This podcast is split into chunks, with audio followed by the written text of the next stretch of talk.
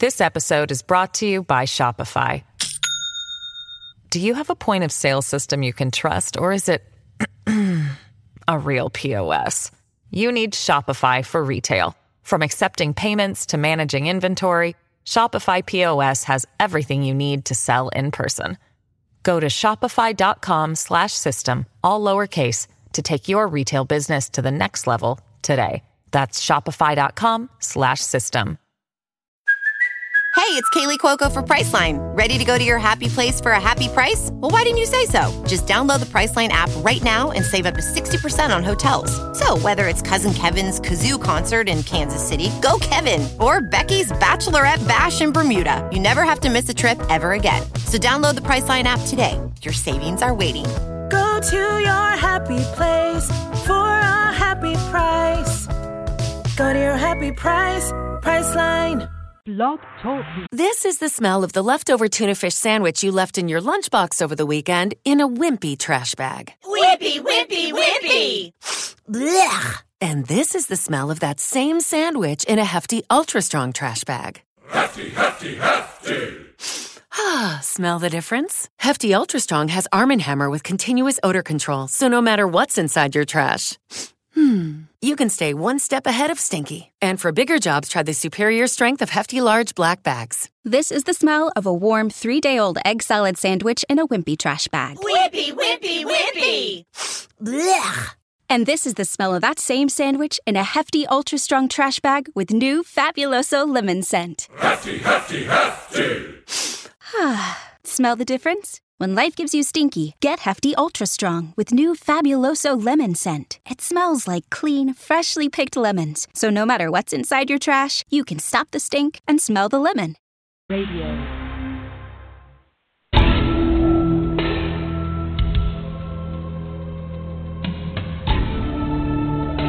You are now listening to True Murder, the most shocking killers in true crime history, and the authors that have written about them. Gacy, Bundy, Dahmer, The Night Stalker, BTK. Every week, another fascinating author talking about the most shocking and infamous killers in true crime history. True Murder, with your host, journalist and author, Dan Zupansky.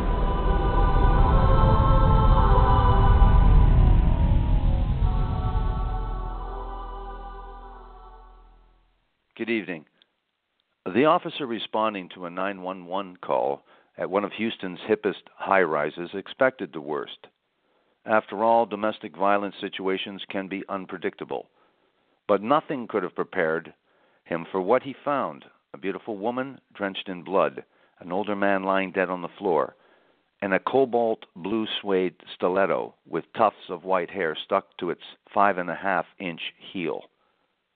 With her stunning looks, magnetic personality, and erratic behavior, Ana Trujillo had a notorious reputation on the downtown Houston scene. She spoke often of occult powers, though few knew how deeply she believed such boasts. Stefan Andersson was a gentle soul, a Swedish transplant with a good career and trusted friends, who was desperate to find someone special. Theirs is a story of obsession, madness, and tragedy, because once Stefan fell hard head over heels for Ana, he was under her control, and he didn't have a chance in hell. The book that we're featuring this evening is Possessed, the infamous Texas stiletto murder, with my special guest journalist and author, Kathryn Casey. Welcome back to the program, and thank you very much for agreeing to this interview. Kathryn Casey. Thank you for inviting me, Dan. Happy to be here. Thank you very much. You've uncovered another wild, wild tale. I'm sure the audience will appreciate this incredible story and a very, very colorful killer, to say the least. Now, what brought you to write about this case in particular? How did you come to be this story to be important to you and to write Possessed? Tell us a little bit about that. Well, you know, I covered Texas quite a bit, and this is in my hometown. It's in Houston. And I was actually in London when the story broke, but it was all over the international media. The BBC latched onto it. It's just such an, a, a bizarre tale. I mean, it's something we see in movies, you know, a man being beaten to death by a woman with a stiletto heel. But uh, not in real life. Uh, stilettos are kind of like the ultimate symbol of female sexuality. So there's it, it just seems such an odd thing to have happened. And I was attracted by the uh uh the story of the victim. He was a brilliant man, a scientist, and he seemed very a very unlikely person to have gotten into this situation. Now let's talk about this character, Stefan Andersson. You say he was born in Västerås, uh, a city of 110,000 in Sweden, and Sweden being a small country of about 10 million. Tell us a little bit about. Uh, you talk about his parents, Irene and Harry, and his siblings, Marie and Anneli. Uh, tell us a little bit about Stefan Andersson and the environment that he grew up in with his parents in Sweden before we talk about his big uh, transition to America and everything that happened as a result. Well, actually, Stefan was imprinted as a as a boy. He grew up in a household where there was domestic violence. Um, he often talked to his friends about his parents and and talked about feeling uh, just unable to protect his mother when his father would get angry, and about the effect that it had on him. So he he grew up uh, not wanting to not be his father. Uh, it was very important to him that he wasn't that man, and he always talked about how he would never be able to hit a woman.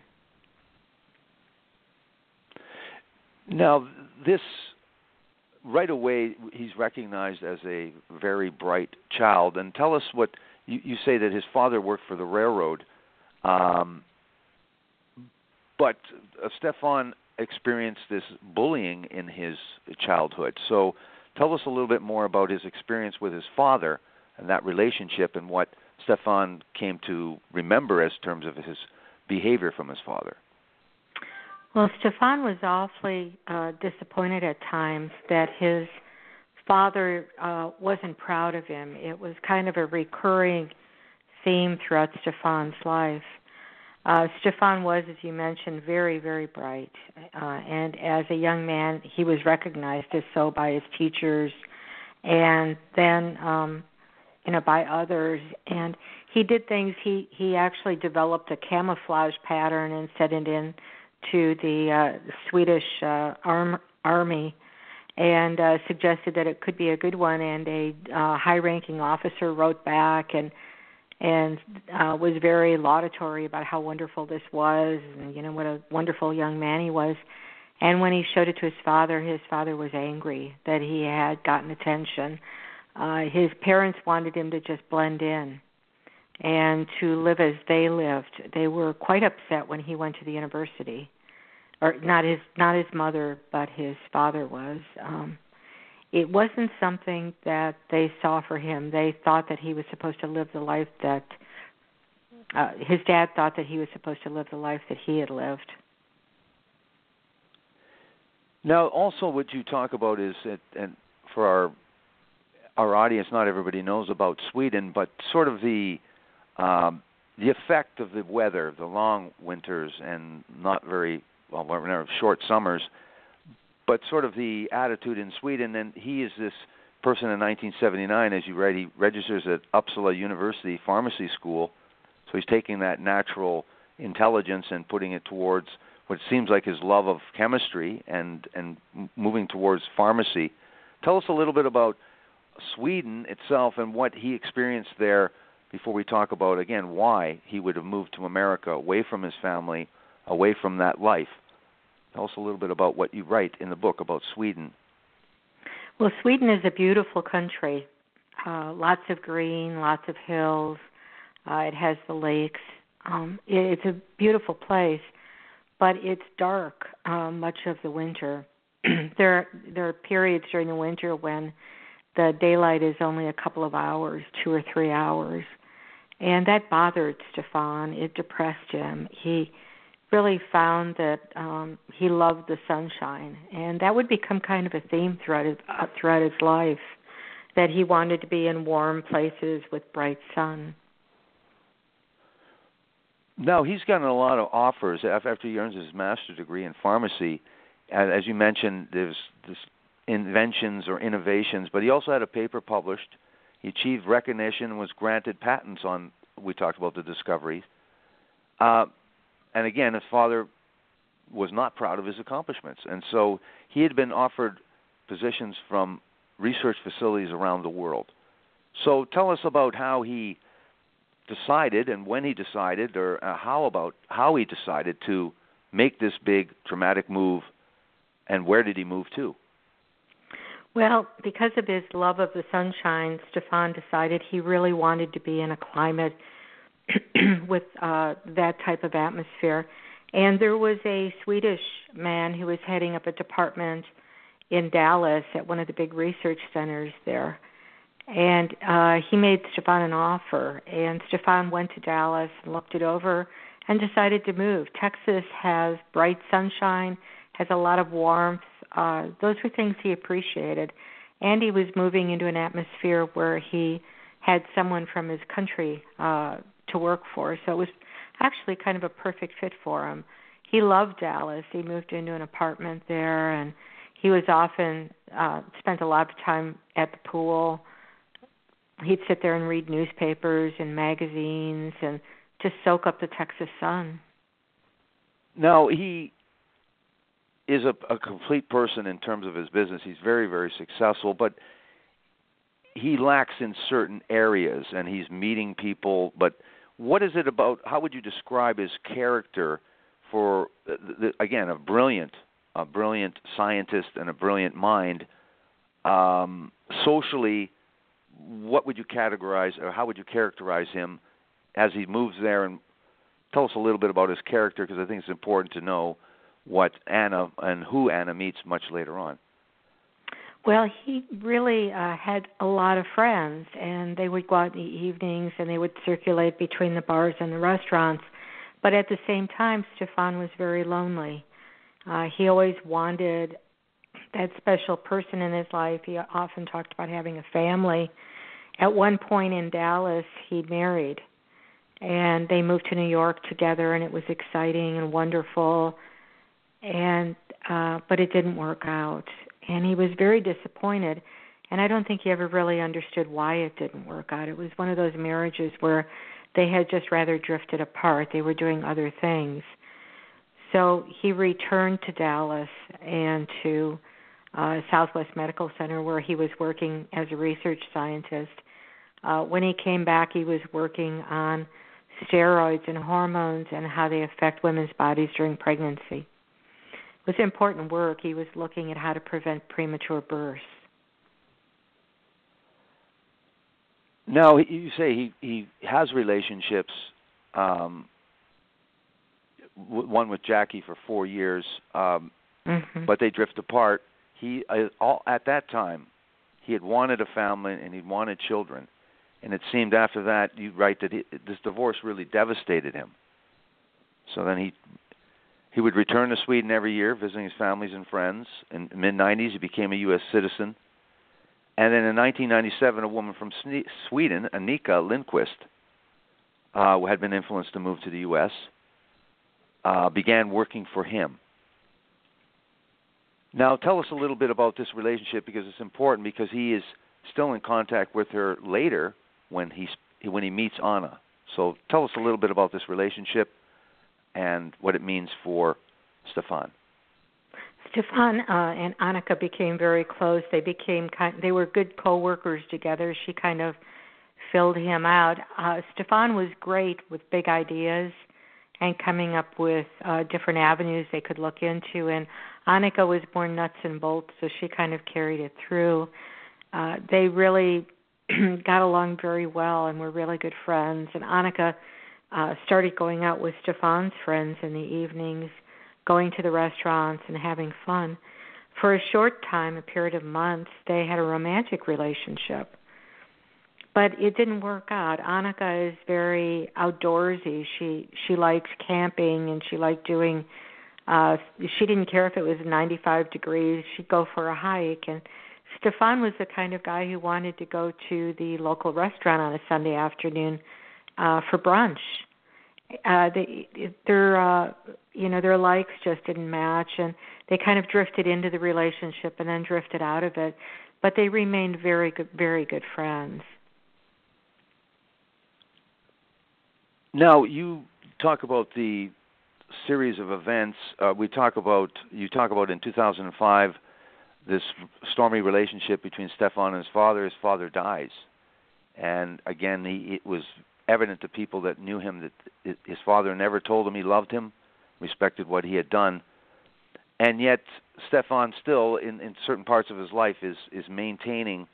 Uh, a, he's maintaining his work. He's doing really good work and love of the science, not about ego and not about money. Uh, he has good friends, and what they did notice at that time, though, is that again, uh, foreboding of the future, is Stefan really liked high heels, and his friends almost and uh, commented that he had a shoe fetish. So, um, tell us a little bit about uh, how he got in a position in terms of meeting Ana Trujillo. Well, he moved to Houston when his grant ran out in Dallas, and he was hired here at the University of Houston to do his research, continue research, and also to lecture the medical students at the University of Houston. And he was doing very well with that. Uh, you're right, he did love a, a beautiful woman in high heels. On his 50th birthday, before he moved to Houston, Annika made a uh, uh, kind of a poster for him with a lot of pictures, and there were a lot of pictures of friends, and and there were pictures of high heel shoes, and it said shoe fetish in the center of it. This was something that appealed to him. So in uh, Houston, he moved into a building uh, near downtown. It's near Hermann Park. It's called the Park Lane. It's a beautiful condominium it, uh, apartment complex. It's a high rise, and he got for Stefan. It was the ultimate apartment. It had views of the city on two sides. It was a small, but it was had huge windows. He had a view of downtown Houston, and the sun poured in. Uh, every morning he got up and he waited for sunrise. It, it was just a, a remarkable place for him. He really fell in love with his apartment and with Houston. Now you talk about him being a full professor. He's making a little bit less money. He's, again, he's doing everything for his career. Uh, but he said to, to his friend Stan at his Stan Rich's wedding, he said, "I'm really looking for my my match." He had taken dancing lessons. He'd fell in love with salsa dancing, and he had said to Stan that he wanted to look for a, a Latino woman to salsa dance with him and to teach him Spanish. Uh, he did. mm-hmm. Now you talk about the Park Lane, and let's talk about Ana Trujillo and how she comes to be anywhere near a place like this. Tell us a little bit about. Uh, we'll have to go back to who Ana Trujillo is. So tell us about Ana Trujillo and her early life, how she grew up. Well, Ana uh, came in was with an immigrant family. Her her parents brought her over. They were living uh, in the states in Arizona before she was born. She was actually born in Mexico, but they quickly brought her back over the border. And her family didn't have a lot of money. She was raised for quite a while by a single mom. She had three other siblings. Uh, her mom married a, a man with uh, four other children, and Ana spent much of her childhood helping to care for her siblings. She was a very responsible young girl, very fashionable young girl. Uh, she was well liked. Uh, she was always very pretty and she moved to Houston to well to Waco actually outside Dallas with her parents. And uh there got married. She had a couple of daughters and that marriage didn't last. And she ended up married to uh, another man and he moved her to Houston.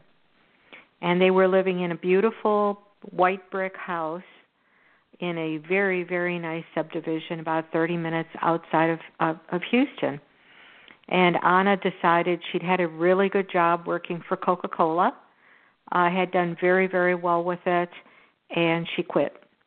And she decided she wanted to open up her own business and become a masseuse. Her husband supported that, opened a studio for her, did all he could to get her going. but quickly after Ana opened a studio in downtown Houston, she started changing. And she uh she would become she was drinking more, she was partying at night, and that marriage fell apart. Uh she left her daughters who took off to uh stay with their grandparents and she ended up living for a while off what she got from that that second divorce in Houston and uh she also became very interested in the occult uh she was living in an apartment for a while in the Rice Hotel here in Houston which is always on the list of haunted places here in the city. And Ana started using her Ouija board in the Rice Hotel late at night.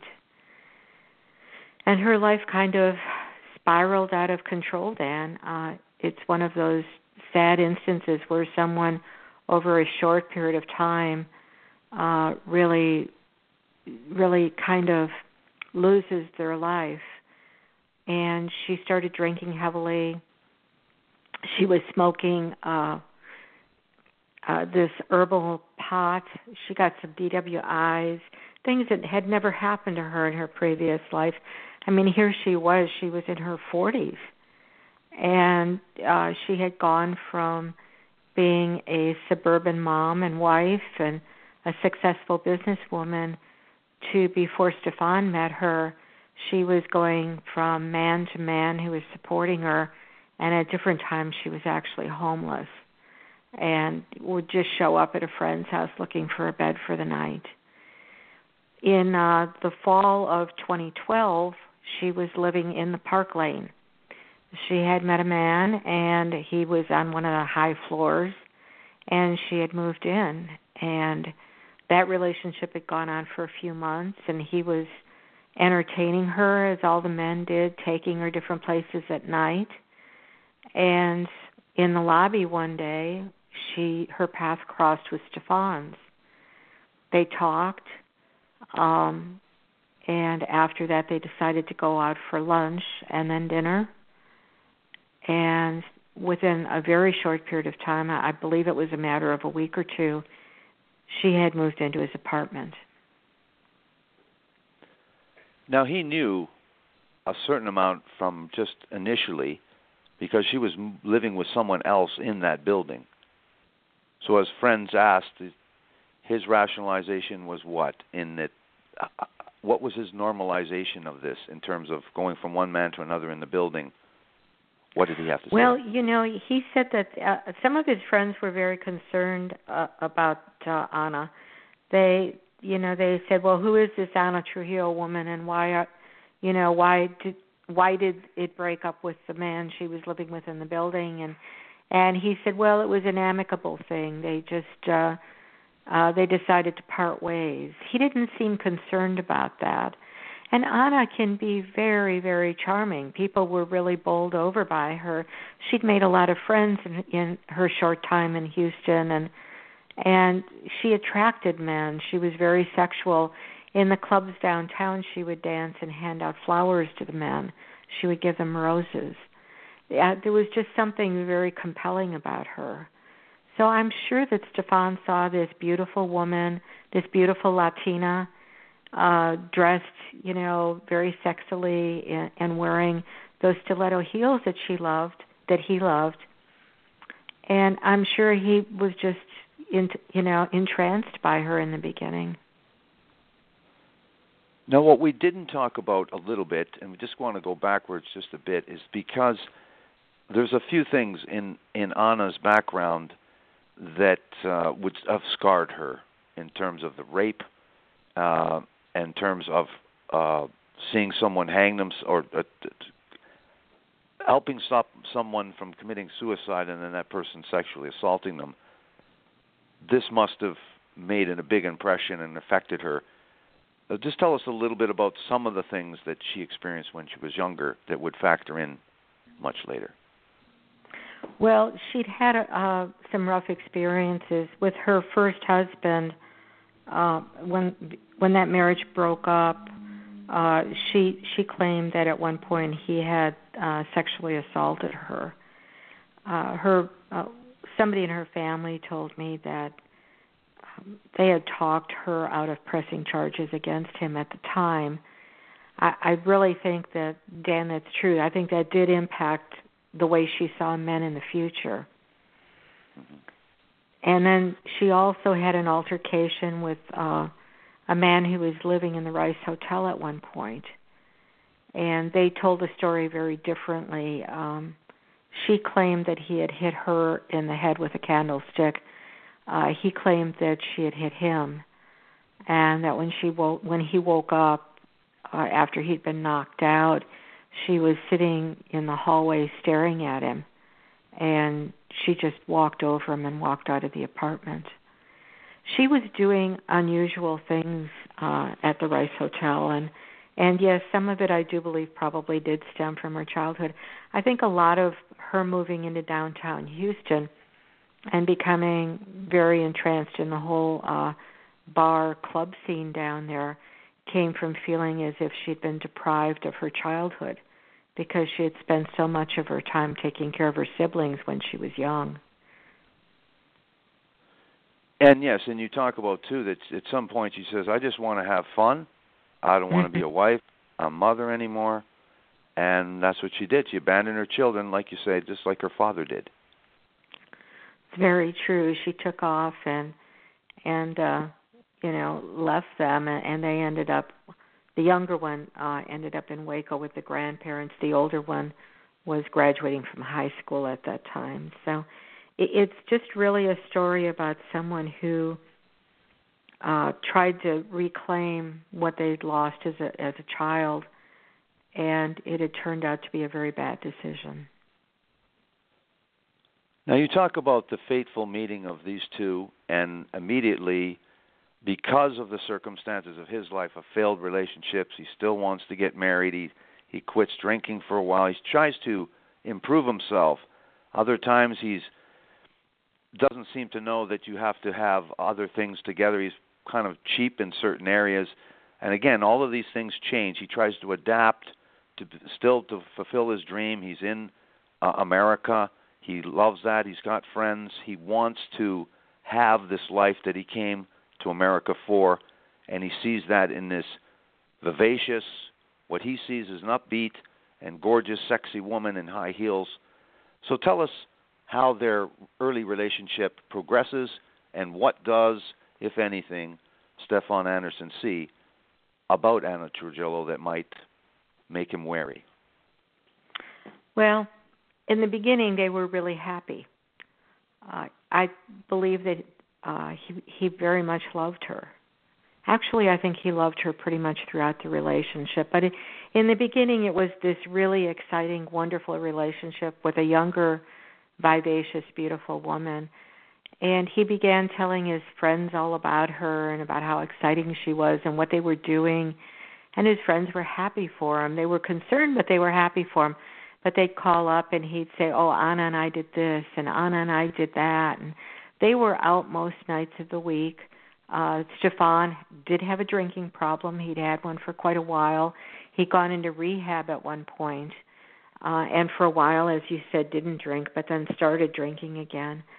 So they ended up in the bars and the restaurants, and he ended up taking her to his favorite place, which was a during the day, which was a little clubhouse restaurant near Hermann Park Golf Course here in Houston, which is a very pretty setting and it, people started noticing that there were odd things happening. Um, the first real sign was that he uh, he had called down the, to the desk at the Park Lane one night and said that his house his apartment was flooding and he couldn't turn the water off. When they got upstairs, when the handyman got upstairs to help him, it turned out that Ana had cut the line uh, going into the ice maker. And she sat and laughed while they tried to turn it off. And she said she had cut it because it was talking to her, that there was some uh, kind of a an entity or something in it. And then things started to happen at the golf course and in the bars. Before Stefan had met her, she had uh acted out in the bars in Houston. She did things like she slapped a busboy one night uh when he uh, tried to tell her that she had left something on the table, and there were just different instances where she had acted out with with different people.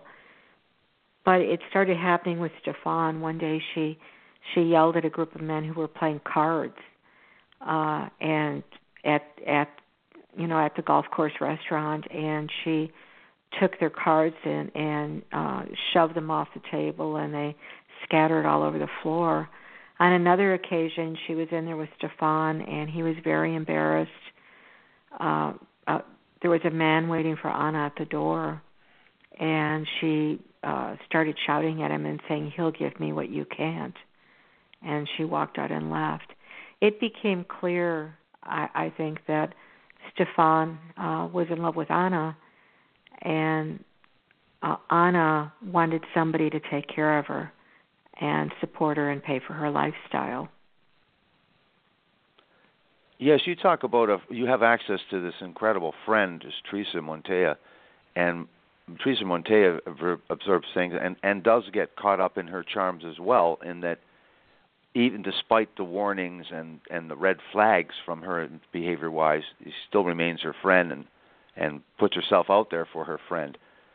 Uh, so we will talk about Teresa Montoya. We're just going to stop for a second to talk about our sponsor for tonight.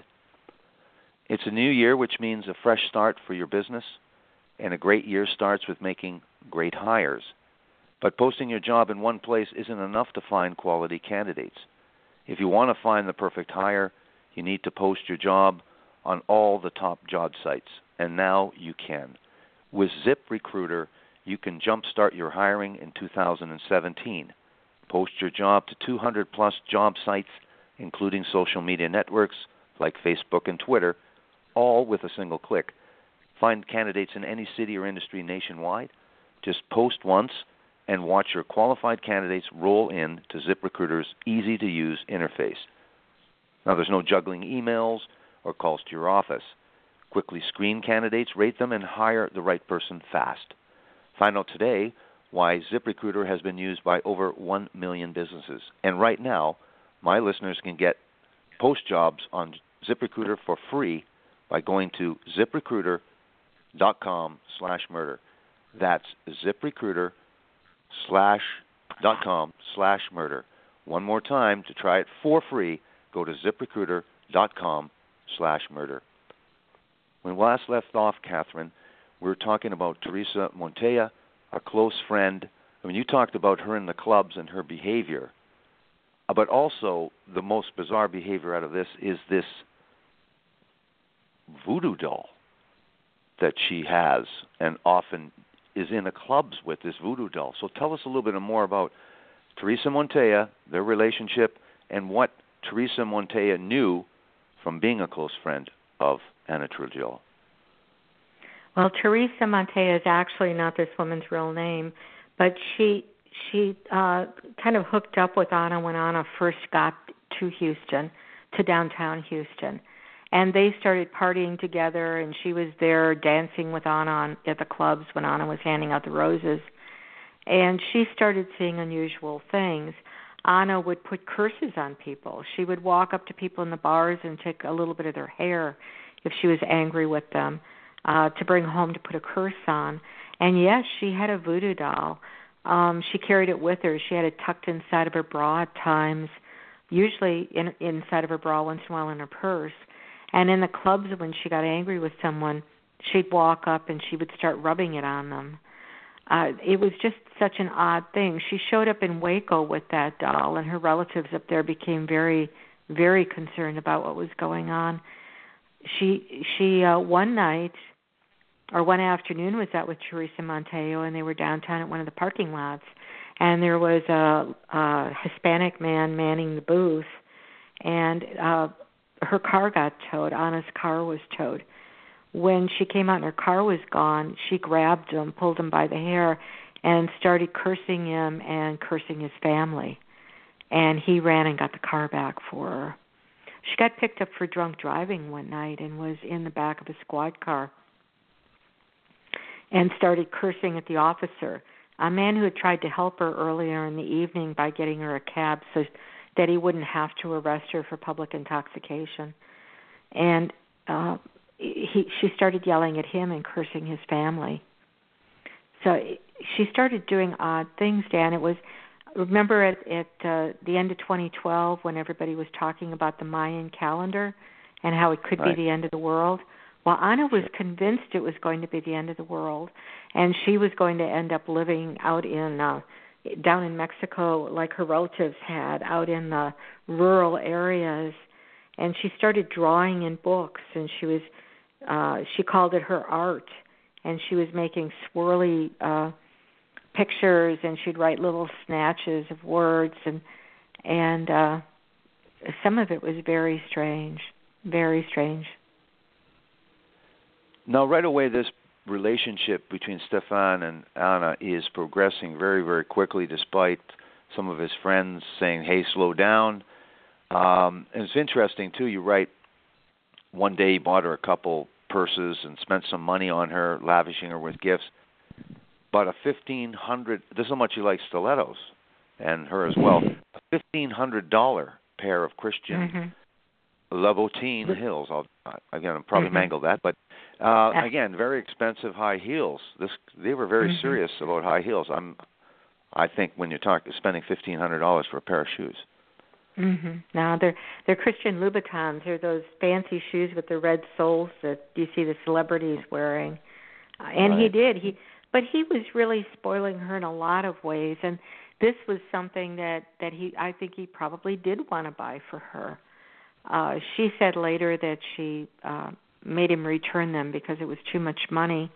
And I think he probably did. They probably, you know, they probably thought it over but he was very much in love with her in the beginning, and then things just started to happen. There was one night Ana uh, Annika uh he emailed Annika at like two in the morning, which was unusual for Stefan because, as I said, he usually went to bed and wanted to get up early to see the sunrise because he loved the sunrises so much. And Annika emailed back and said, "What are you doing up at t- 2 a.m.?" And he emailed back and said, "Voodoo." and she thought that he was kidding, but probably not. Uh, Ana did rituals where she would draw pentagram, pentagrams on the floor and put candles on the corners, and she would sit there and chant. So that may have been going on at two o'clock that morning.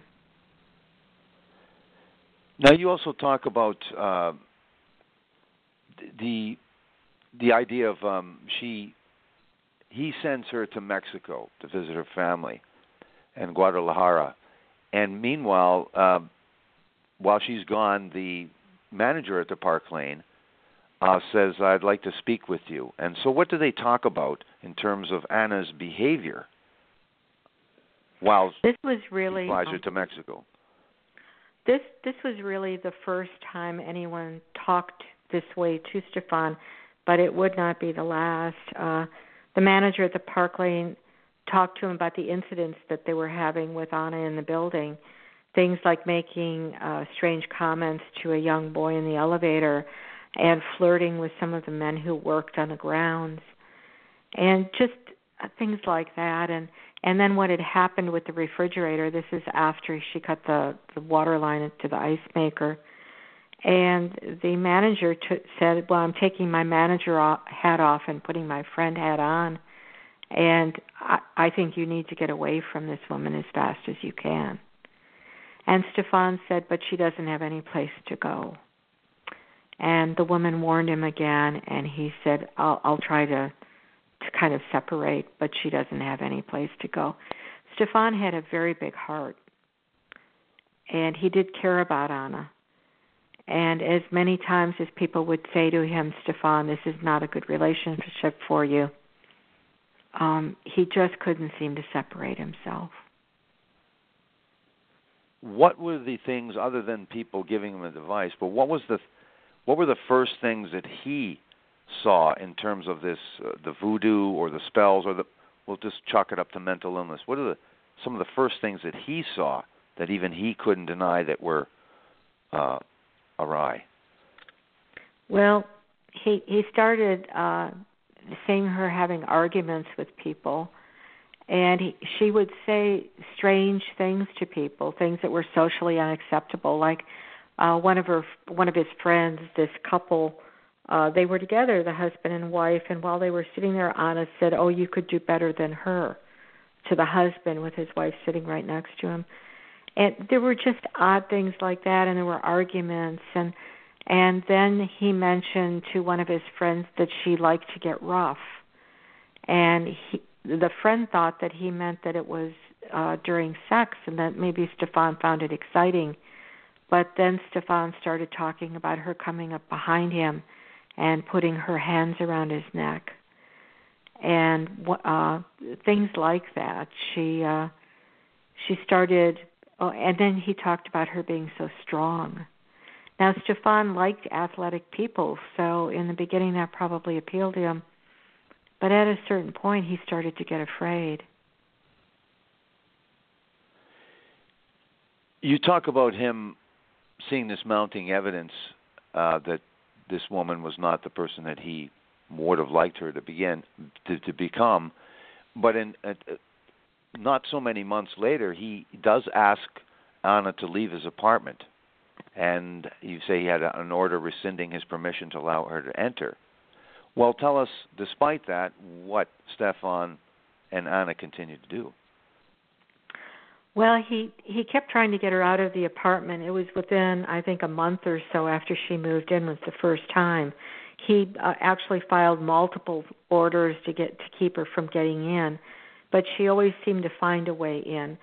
Uh and then when he did get her out, she would follow him. She began uh following him to different bars and things and Stefan was a creature of habit. He had a group of friends. They went to certain places Ana started showing up at those places. I think it was March or so of 2013. He was in a restaurant called Bodegas, and he was there with another U of H professor, and they were at a table having lunch. And Ana walked in, uh, looking happy to see him. Walked over. At the time, he had kicked her out of the apartment. Uh, she walked over and went and leaned in toward him as if she were going to give him a kiss on the cheek, but she bit him. And when she pulled away, he was bleeding. And he started to scream, and she just smiled and walked out. Uh, at that day, Stefan sat with his friend, and his friend said, You have to get away from this woman. And Stefan said, I know I do, I know I do, but I don't know how to do it. I don't know how to get away. She just keeps showing up at times she would show up at the restaurants and his his friends would uh you know he he'd ask his friends to hide him to not tell Ana that he was there.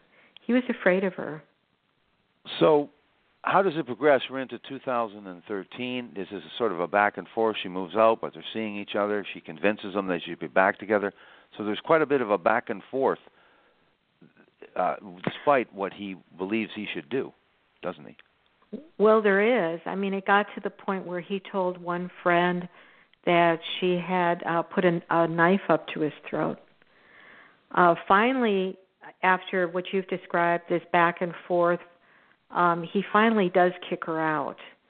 And in May of 2013, she's living with another man and, and a woman in an apartment not too far away. But she's still showing up, and he's still buying her drinks uh, but he's not letting her in the apartment. One night he was it was his birthday actually, I think his 59th birthday.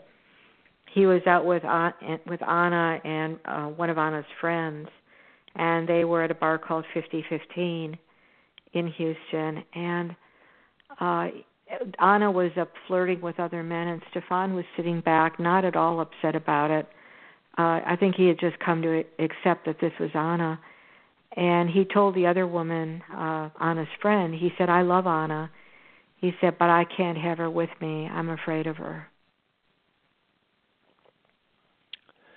Now, tell us about the events that lead up to and her behavior up to the, the fateful event itself. How does thing how do things progress with this back and forth? He seems to obviously know that this is wrong.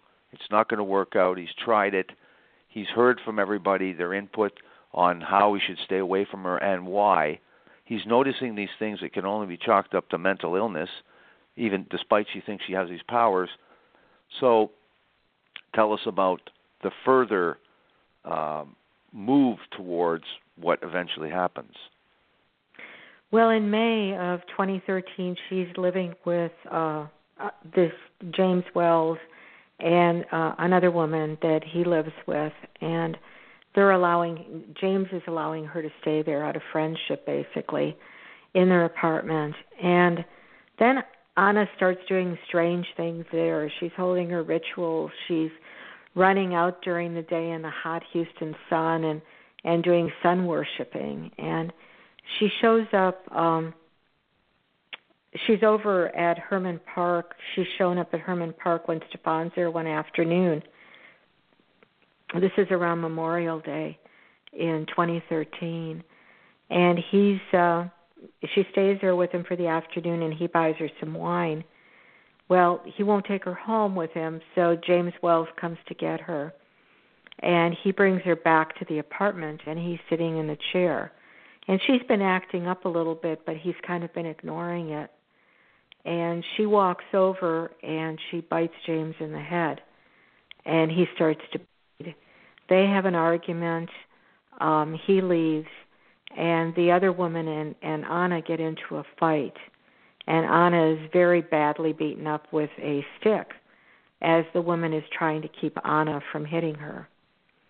Uh, James Wells comes back and tells Ana that she has to leave. Ana called all of her friends. She called around trying to find a place to stay. No one would take her in. She showed up over at the park lane, and uh, Stefan saw all of the bruises. She had horrible bruises on her body, uh, on her face. She was just very badly beaten, and he takes her in. He took her to the emergency room the next day, and they looked her over and gave her some painkillers and did some some things for her and he lets her stay in the house for in his apartment again with the understanding it'll be a short period of time and she'll have to move back to Waco. So she stays there. Things seem to be all right. Uh she starts to get better. They go back to the apartment, James Wells' apartment to pick up Ana's things. And while Ana is there, she puts some coins in James' hand and says, "Put it on in the in your cabinet, um, or something very bad is going to happen." And he looks at her like, "Well, sure, you know," and and he doesn't do it. He just throws the the coins on the counter when he comes in. She goes back to the park lane and gets cleaned up, and that night is supposed to be leaving. Someone's supposed to be picking her up to take her to Waco but a call comes in and they say they can't fit her in the car. So somebody else is supposed to pick her up the next morning. So Stefan has one last night with Ana Trujillo before she's supposed to move out. The next thing anyone knows, there's a phone call to police. Tell us what that phone call contained. Who was it from? Uh, that phone call was from Ana and they had been out to a bar that night and she was very drunk. And uh she was sobbing into the phone so bad that the 911 operator couldn't understand her.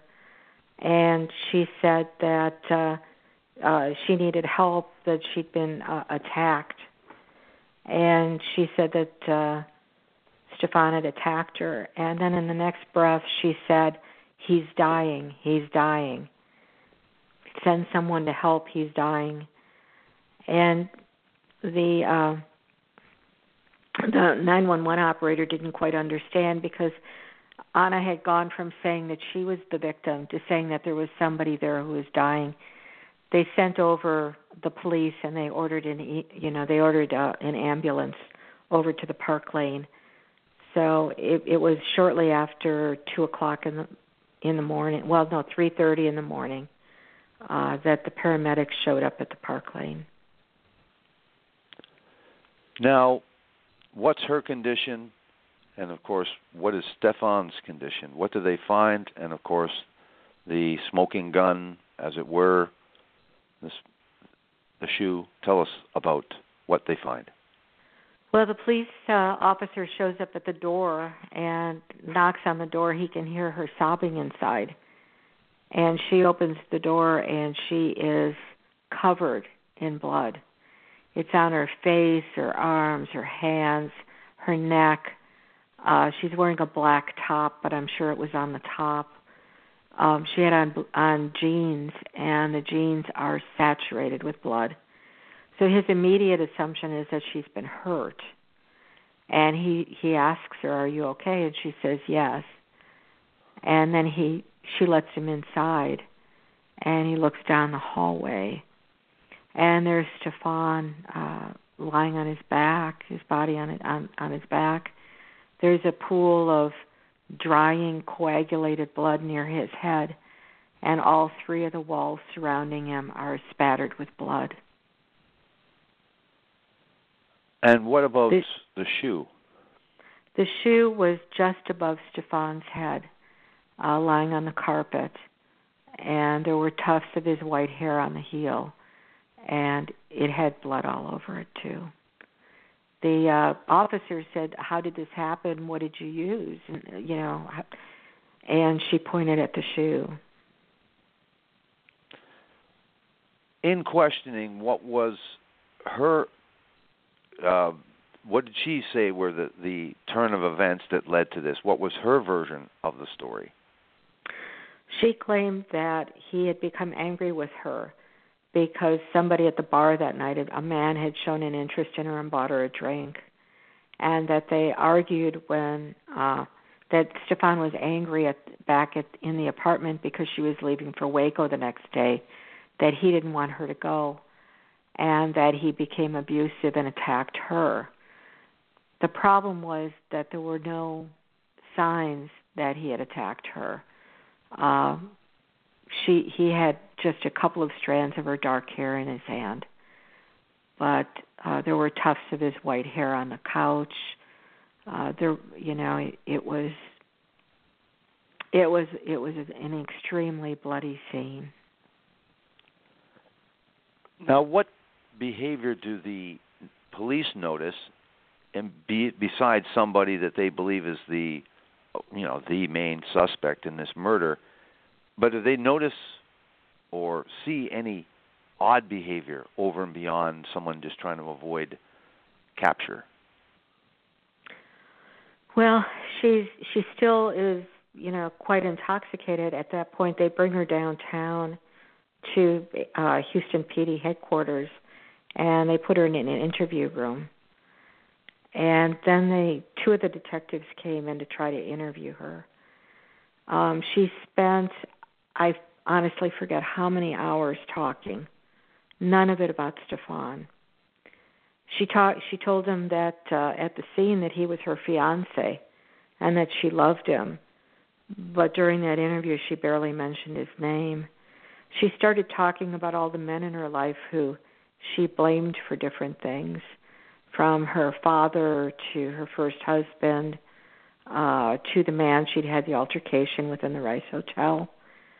Um, she just couldn't seem to focus. And she talked about having powers.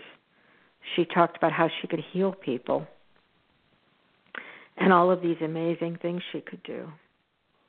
They asked her at one point, Have you ever been diagnosed with a mental illness? And she said no and they asked her if she was on any type of medication for anything and she said no which she wasn't.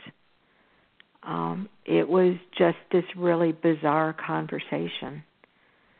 And she kept talking. When she did get around talking to uh, to talking about Stefan uh she repeated what she had on the scene which was that this is ha- this had happened when she tried to defend herself. And she said that he was the abusive one now, despite what she says, and and they experience homicide people, what forensically could they determine, despite her, you know, far-fetched story? What forensically could they conclude? Well, in, in this case, Dan, the most telling thing was the blood spatter. Uh, it, it started out. They they thought the fight started out on the on the couch in the living room, and that was because there they found tufts of Stefan's hair.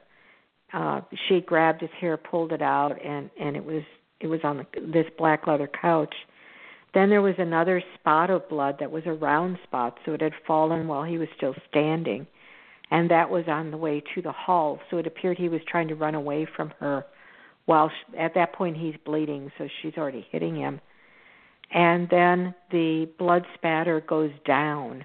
It started about there's a smudge, and it started about four feet up, and it just it starts to come down farther and farther and farther until the majority of the blood spatter was actually between two and three feet from the floor.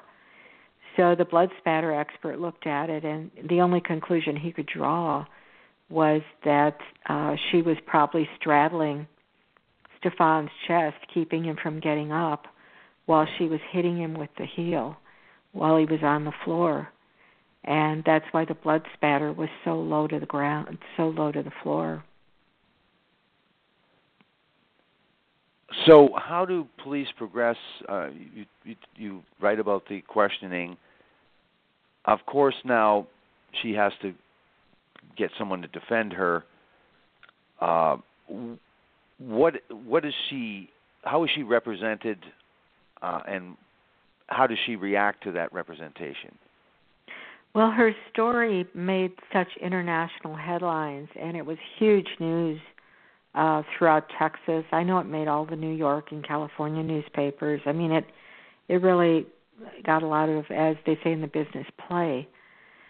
So one of the attorneys here in town, uh, Jim Carroll, took it on. I'm sorry, Jack Carroll, and he did it um, pro bono. Uh, the other thing is Jack believed Ana.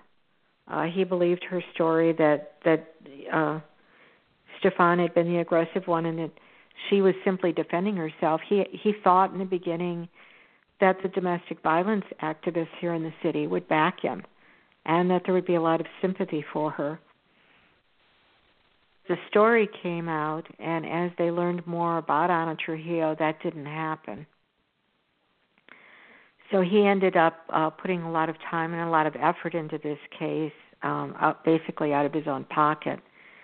Uh she he got her out of he he convinced her family to pull together money for bail and she was released and her mother got her an apartment here in Houston so she could work with Carroll on the defense. And um he said at times she would if he crossed her um he could see how angry she would become.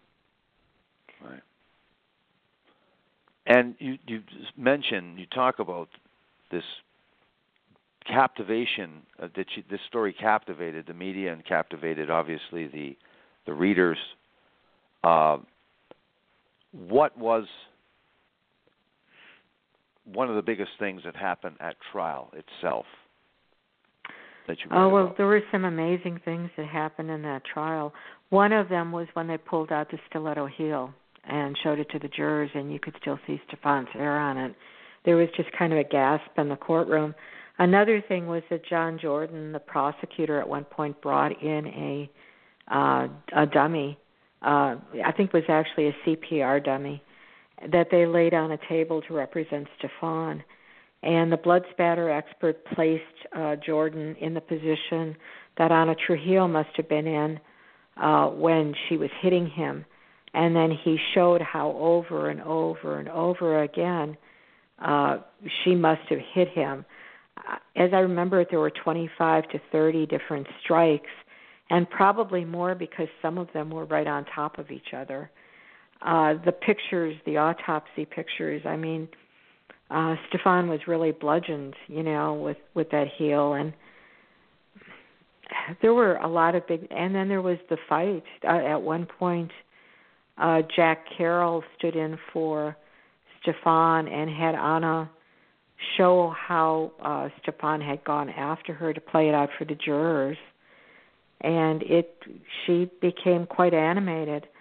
And then when the prosecutors got up and uh, Sarah Mickelson was the other was second chair on the case, and they showed that what Ana had depicted couldn't have happened because uh, she had said that Stefan had her arms down, that she was being pinned down. Well, if that were true, she wouldn't have been able to hit him with the shoe. what was her behavior? What would you categorize her behavior like throughout the trial? You know, uh, Jack Carroll told me that he had told Ana that he expected to win the case, and she appeared uh, really fairly kind of uh, unconcerned throughout most of the trial. And at one point, they were showing uh, the bar that they were in the last night was 5015, the same bar where they'd had his birthday celebration. And at one point, they played the video from 5015, and you can see, you could see Stefan coming in trying to get Ana to leave the bar, and she's in uh, a, a stool at the bar, talking to a man and dancing and having a grand time well, when I looked over at Ana in the courtroom, she was jumping, kind of dancing around in her chair, and she had a big smile on her face, and it was as if she was enjoying seeing herself on the video. How did the defense and the prosecution use this voodoo and her art box and all of these things that she believed were giving her powers or enabled her to have powers? How did they use that in the trial? And Tell us a little bit about you know, that. It didn't come in that much. The prosecutor decided to keep most of it out. There were there was there were just a few things that came in. On the night that Stefan was murdered, when they opened up Ana's purse, they found a tarot book in there with explanations of tarot cards. And the page that that book was open to was the death card. Wow. That got into the trial. They brought that in. It was just such a strange thing. And then there were these letters and notes and poems and things. She called them her art. She had done what she called an art installation on Stefan's glass coffee table. And that consisted of twigs and things that she had brought in from the outside, along with her notes, those notes I described earlier with the concentric circles and the little snatches of writing. And some of those were just you know, you go back, it's it's hard to you, you look at them it's hard not to think that that there was something going on in her mind when she wrote them, which was the morning before he died. Uh, you know, 24 hours earlier. Uh, there were things like, uh, you know, when you can't see anymore, um, I don't have them right in front of me, so I can't exactly remember. But just these strange, really odd notes. And when I looked through them, I got some others from someone. Uh, it was as if she was trying to conjure up a spirit. She was asking spirits to appear. What you do include in your book is, uh, which is rare these days, is all of these photos from the trial itself. All the people that were on the stand were part of this trial, which was extensive too. Um, mm-hmm. It really was a a big trial, wasn't it? It was an amazing trial, and it you know the cameras were in there uh, during opening and closing arguments, and then uh, they were allowed to take pictures uh, through the door. And the, the Houston Chronicle was the pool photographer. So the uh, photos from the trial are the pool photos that the Houston Chronicle took, and the photographer uh, did just a, an amazing job on them. They're they're really great photos. Um, there are some in there of Ana when she's on the stand that are just amazing. The photographer's name is Brett Coomer with the Houston Chronicle. Now, again, very unusual for uh, for a defense team to put uh, their client up on the stand. Some people have described it as the last desperate move of a, a desperate defense, but sometimes it's it, it's effective. Uh, we have seen some cases in, the past. So, what was it like? What was she? How did she testify? What? Tell us about that. It was a lot like the interview with uh, the police. Um, it started out, of course, with her own attorney asking questions, and and he he had worked with her to try to get her to focus, but she kept going back to all these previous relationships, and she kept wandering, and she couldn't keep a, a train of thought going very well. And then, as I said, there was this kind of pantomime uh, fight where where this demonstration where they were trying to show what the argument, uh, the escalation of the argument and the fight with Stefan had been like that night. Uh, when the prosecutors took over, um, it, it was just really this amazing, uh, you know, discourse where they would go back and forth and and you know she would say these things that there was just no there was no foundation for you know um she kept trying to pin it on Stefan and you know Dan in some cases you, there's always the there's always kind of the feeling that when the woman strikes out like that that the man has done something that brought this on. But Stefan was truly this gentle soul and when they autopsied him they didn't find a single aggressive wound on his on his body or any sign of aggression.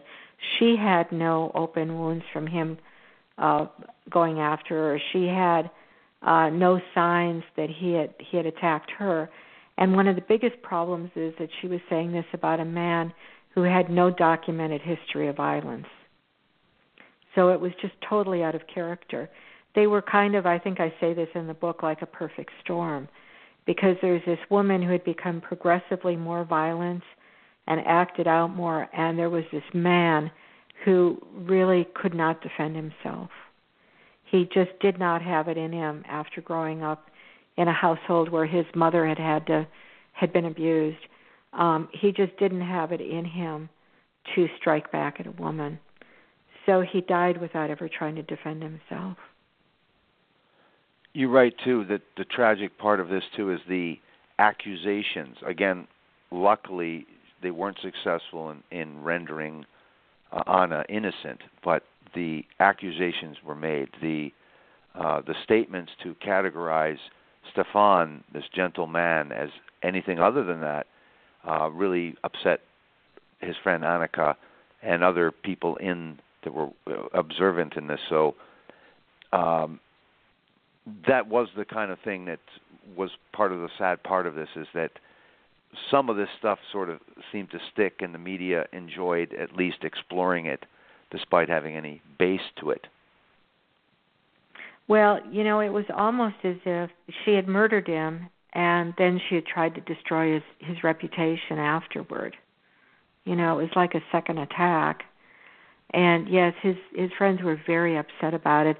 After Stefan uh died uh after the murder, within a couple of days it had hit the Houston papers and a lot of the papers throughout the country that this was that she called uh 911 and said that you know this, there was domestic violence going on and that she'd been attacked by Stefan.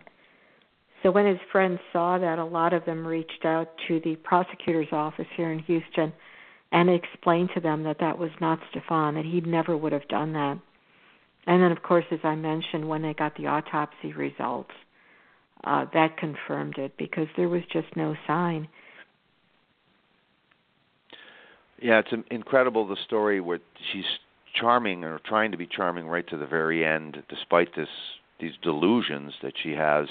And again, very interesting that this lawyer would take on this case, uh, believing she was innocent. I find that hard to believe uh, because you would have to ignore all this other evidence. But it seemed that the the charms the, that this this woman was capable of she was using that right to this very end in this trial even well i you know i think Ana Tru- trujillo had grown up believing that she could get away with pretty much anything and you know i, I don't i that and and i don't know that there was any mental illness there might have been uh i think the alcohol i think the there's there've been a lot of studies now on that uh herbal marijuana I think right. in the UK they call it spice. Here here down here they were calling it kush. I I don't know what it's called throughout the country. I don't know if that's but there there've been a lot of studies on that and now they've Ana changed very drastically over a short period of time, became a different person. And a lot of these studies are finding that it causes paranoia, uh, paranoia and that people become very aggressive with it. So I think a lot of things kind of played into this. um, I'm more inclined to think that actually it was the drugs and the alcohol than any actual mental illness on Ana's part. Because when she was sober, which in the end wasn't as often, um, she still could be the old Ana at times. And once she got into the jail and dried out, her friend Teresa Montoya went over there to talk to her, and she said it was like the old Ana was back. Wow. Yeah, she really, you talk about, in a short period of time, in less than three years, she goes from this uh, vivacious, um, ambitious mas- masseuse with a with a thriving business to homeless in two and a half Mhm. years. So something did dramatically happen. Uh, you can't just chalk it up to the, you know culmination of all, all the past and then suddenly, but a very very interesting woman, and that you very vividly describe in this with the voodoo and the going out with the black guys, the young guys, but then just blatantly realizing or telling people that the white guy, the older white guy, is going to pay, and so it's a fascinating tale. And I want to thank you very much, Kathryn, for coming on and talking about Possessed, your latest. Uh, thank you very much. It's been fascinating. For those people that might want to uh, look up your other work, uh, do you have a Facebook page? Do you do the? Tell us how people might contact you or find out more about your work. Oh well, I'm really easy to find. I, I my my uh, website is kathryncasey.com. It's K A T H R Y N C A S E Y. I am on Facebook. I'm easy to find there. Um, unfortunately, I'm all filled up with friends, but they can follow me. We have some pretty interesting discussions on there uh, about cases in the news, and uh, I put up pictures of my dog Nelson, which is always fun. so um, I'm always happy to meet new people. But I appreciate it, Dan, very much. Thank you for inviting me to be on the program. Well, it's always my pleasure, Kathryn. Uh, thank you very much. And I know I will be talking to you soon because you're a, a busy and prolific writer, and we'll be talking to you again with your next great work. Thank you very much for this, Kathryn, and have, you have a great evening. You too, Dan. Thank you. Bye. Good night.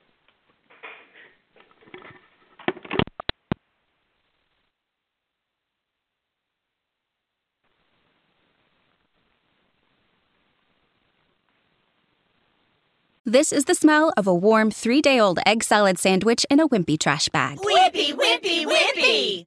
Blech. And this is the smell of that same sandwich in a hefty, ultra strong trash bag with new Fabuloso lemon scent. Hefty, hefty, hefty. smell the difference? When life gives you stinky, get Hefty Ultra Strong with new Fabuloso lemon scent. It smells like clean, freshly picked lemons. So no matter what's inside your trash, you can stop the stink and smell the lemon. Hello, it is Ryan, and I was on a flight the other day playing one of my favorite social spin slot games on chumbacasino.com. I looked over the person sitting next to me, and you know what they were doing? They were also playing Chumba Casino. Coincidence? I think not. Everybody's loving having fun with it. Chumba Casino is home to hundreds of casino style games that you can play for free anytime, anywhere, even at 30,000 feet. So sign up now at chumbacasino.com to claim your free welcome bonus. That's chumbacasino.com and live the Chumba life. No purchase necessary. Group. Void prohibited by law. See terms and conditions. 18 plus. It is Ryan here, and I have a question for you. What do you do when you win? Like, are you a fist pumper? A woohooer, a hand clapper, a high fiver. I kind of like the high five, but if you want to hone in on those winning moves, check out Chumba Casino. At ChumbaCasino.com, choose from hundreds of social casino style games for your chance to redeem serious cash prizes. There are new game releases weekly, plus free daily bonuses. So don't wait. Start having the most fun ever at ChumbaCasino.com. No purchase necessary. VGW Group. Void were prohibited by law. See terms and conditions. 18 plus. Lucky Land Casino asking people what's the weirdest place you've gotten lucky? Lucky? In line at the deli, I guess? Aha, in my dentist's office.